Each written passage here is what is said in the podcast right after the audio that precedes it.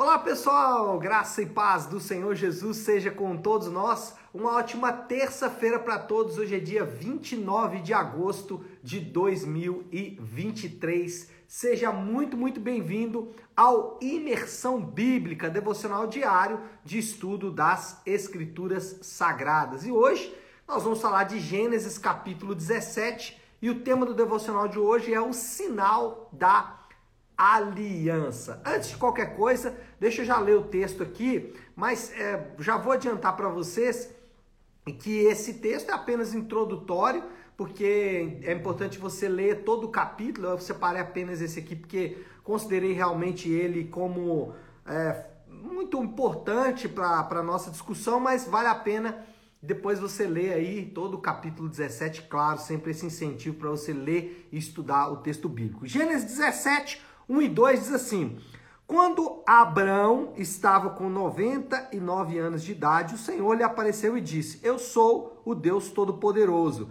Ande segundo a minha vontade e seja íntegro. Estabelecerei a minha aliança entre mim e você e multiplicarei muitíssimo a sua descendência. Bom, é, o que a gente tem que entender aqui, basicamente, é o seguinte: Deus já havia estabelecido a aliança com Abraão, ou na época ainda Abraão, né? Que ainda vai mudar o nome dele daqui a pouco. Mas agora, depois de alguns anos, né? No mínimo, no mínimo, a gente vai ter 13 anos, que é a idade de Ismael, né? Se você ler o capítulo aí, você vai perceber que Israel, Ismael tinha 13 anos.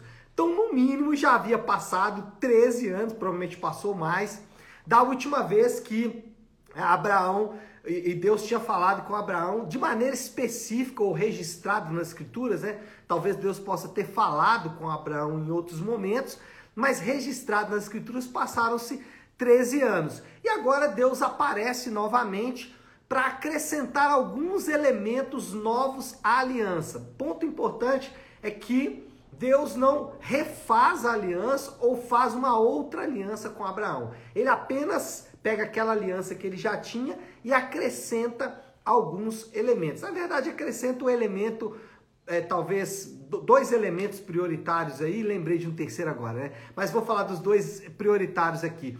Primeiro, Deus é, traz a circuncisão como selo e sinal dessa aliança. Segundo, Deus traz algumas exigências para Abraão, que ele não tinha dado no, no, na, no, no texto anterior na primeira parte da aliança. E Abraão inclui agora, né, uma terceira personagem aí. É, Abraão não, Deus inclui um terceiro personagem aí que é Sara. É, Sarai, ela também agora tem a sua participação ali na aliança também. Mas vamos falar algumas coisas importantes sobre esses elementos que foram incluídos. E o primeiro deles é o seguinte: Deus ele reafirma suas promessas para o patriarca. Deus fala: Abraão, ou Abraão, né? Você, meu filho, o que vai acontecer com você é exatamente o que eu tinha te falado. Talvez os anos se passarem aí, somente talvez, estou especulando, tá? Os anos passaram, Abraão pode ter amolecido seu coração, ter pensado algumas coisas um pouco diferentes, e o que Deus vai falar é o seguinte: o descendente de Abraão vai cumprir os planos de Deus. O que Deus vem afirmar para Abraão é as suas promessas. E aí, o que, que a gente aprende? Que os planos de Deus, eles não podem ser frustrados ou alterados. O plano de Deus, ele é linear e ele vai acontecer, ele vai se cumprir de acordo com a vontade de Deus. É, Abraão recebe essa confirmação de Deus. Deus fala, Abraão, o que eu falei com você vai acontecer exatamente como eu falei, né? A, a, o capítulo 17 aqui de Gênesis parece que é uma releitura dos capítulos anteriores. Parece que é Deus reafirmando tudo aquilo que ele já tinha afirmado, para mostrar que os planos de Deus não vão ser frustrados. E que Deus também está pessoalmente envolvido com a criação.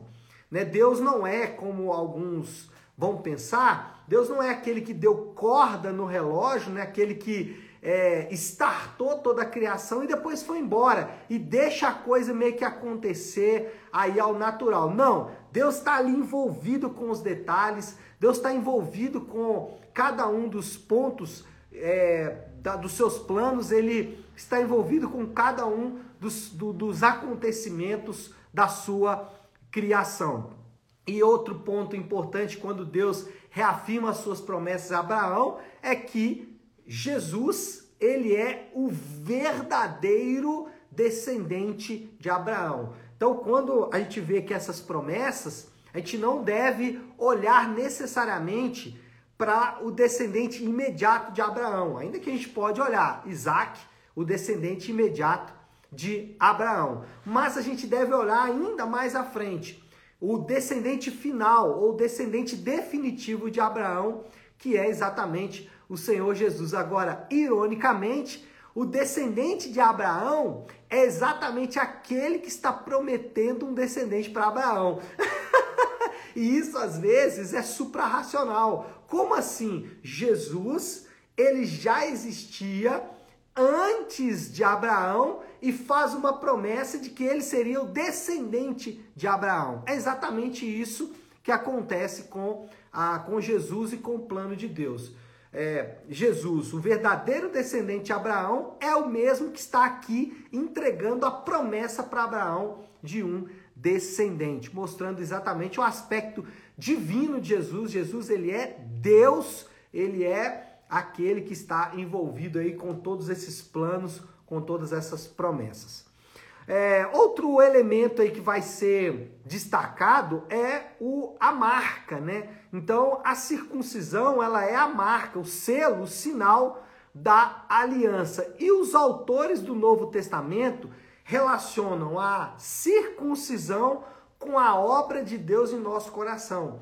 Paulo vai falar sobre isso, né? sobre ser circuncidado de coração. E aí, só para a gente lembrar, como eu já falei até na nossa introdução, toda aliança ela tem um selo e um sinal. Então, lá a aliança com Noé foi exatamente o arco-íris, a aliança do Sinai vai ser o sábado, enfim, cada aliança vai ter o seu próprio selo, a sua, o seu próprio sinal. E a nova aliança, ela também tem os seus próprios selos e sinais. A nova aliança, é, Jesus deixou dois sinais é, para todos os crentes: o batismo e a ceia como sinais, símbolos e sinais desta aliança. Só que a gente tem que sempre se lembrar que nós somos circuncidados no coração pelo Espírito Santo. E o que é ser circuncidado no coração pelo Espírito Santo? Então, é, o que significa isso? Significa que ele, o Espírito Santo, vai aplicar a obra da redenção. Então, o Espírito Santo, como esse selo e sinal da aliança, como aquele que circuncida o nosso coração, ele aplica o que Jesus fez na cruz, ele aplica aos crentes. Então, a, essa circuncisão de coração significa que o Espírito Santo está aplicando a obra da redenção no coração dos crentes. Mas não só isso, ele também capacita os crentes à obediência. Então, o Espírito Santo, essa circuncisão de coração, ele não só aplica a obra, mas também capacita a obediência. Né? Aquela, aquele famoso texto de Ezequiel que diz que o Senhor vai é, é, colocar a lei dele no nosso coração, né? vai marcar a lei dele no nosso coração a ideia ali da circuncisão do coração. Então o Espírito Santo capacita não só a, não, não só dá a lei, mas também capacita a obediência à lei. E a circuncisão de coração, é, fazendo um link aí entre o que acontece lá no Gênesis com o que acontece na nova aliança, é que essa circuncisão de coração, ela transforma os nossos afetos, ela transforma as decisões do nosso coração. Então, é interessante observarmos isso porque essa obra do Espírito Santo chamada circuncisão do coração faz isso conosco, faz com que o nosso coração ele possa então agora amar o Senhor sobre todas as coisas. Então, alguns elementos aí dessa aliança. Deus reafirma a promessa, Deus traz uma marca para a aliança que é a circuncisão E por último, eu quero fazer um comentário, na verdade, talvez esse aqui seja um ponto tão central do texto e que nos passa às vezes despercebido. Abraão, ele riu diante da promessa, né? Abraão falou: Eu tenho 100 anos, minha mulher tem 90, como assim eu vou ter um filho agora? Né? E ele começou a rir. Tem aquela famosa história de que Sara riu, né? E de fato ela riu, mas aí um pouquinho mais à frente aqui na história, é, aqui também Abraão, ele riu quando ele ouviu de Deus que ele ainda teria um descendente. E aí ele tenta jogar, né?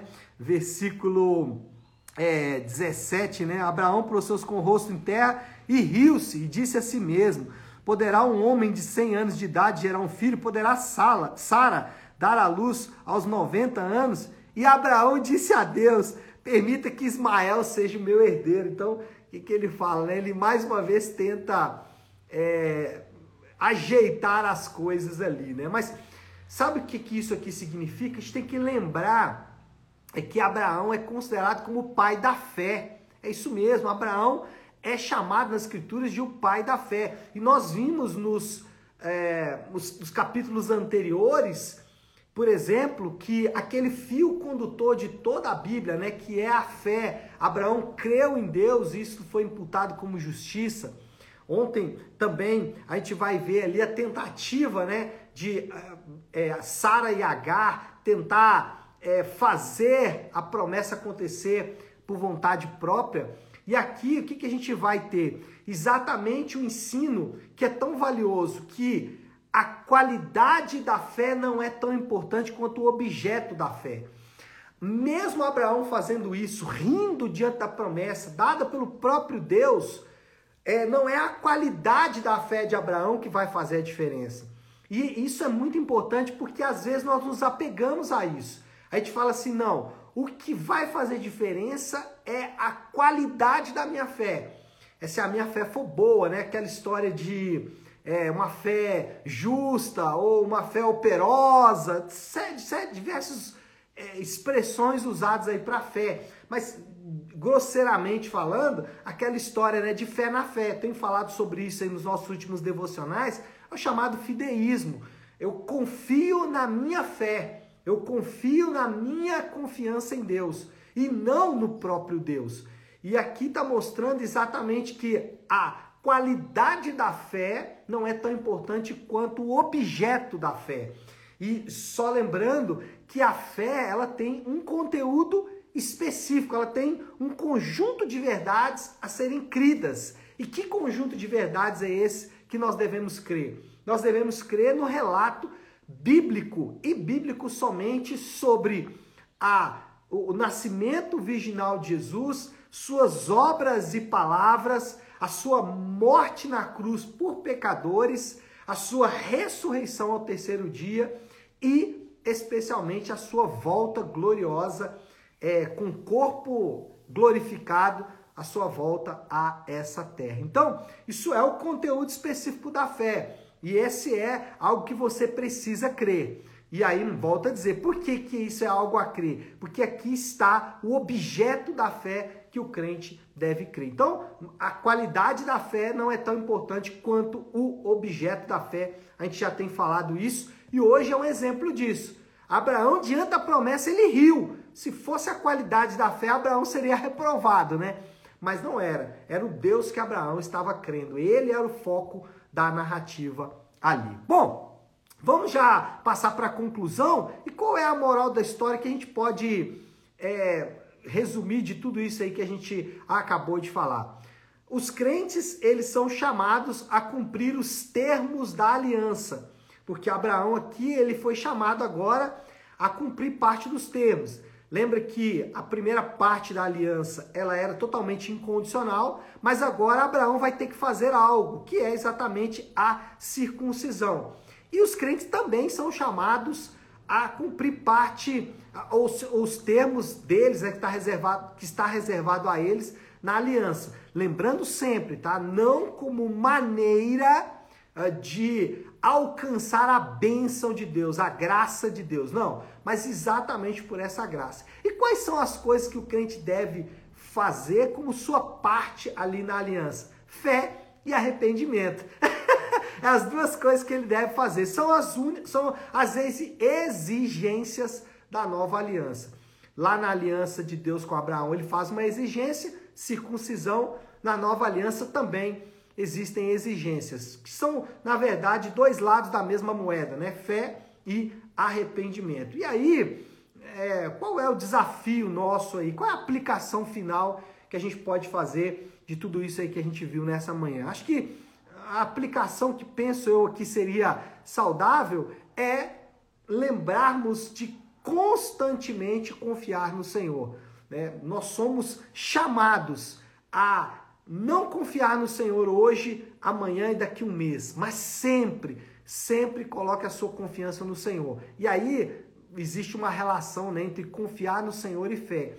Fé, em outras palavras, é deixar as suas confianças de lado e passar a confiar apenas no Deus vivo, apenas naquele que é revelado nas Escrituras sagradas. Tá certo, meu povo? Bom, eu acho que é isso, né? Acho que a gente já pode orar. Se você puder aí, então, para o instante que você está fazendo e vamos juntos buscar a Deus em oração, pedindo ao Senhor que nos dê graça, né?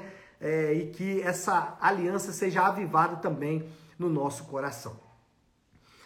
Querido Deus, Pai de amor e graça, Senhor, muito obrigado pela tua aliança. Obrigado porque o Senhor escolheu conduzir o seu povo por meio da aliança e sempre fez isso, Pai.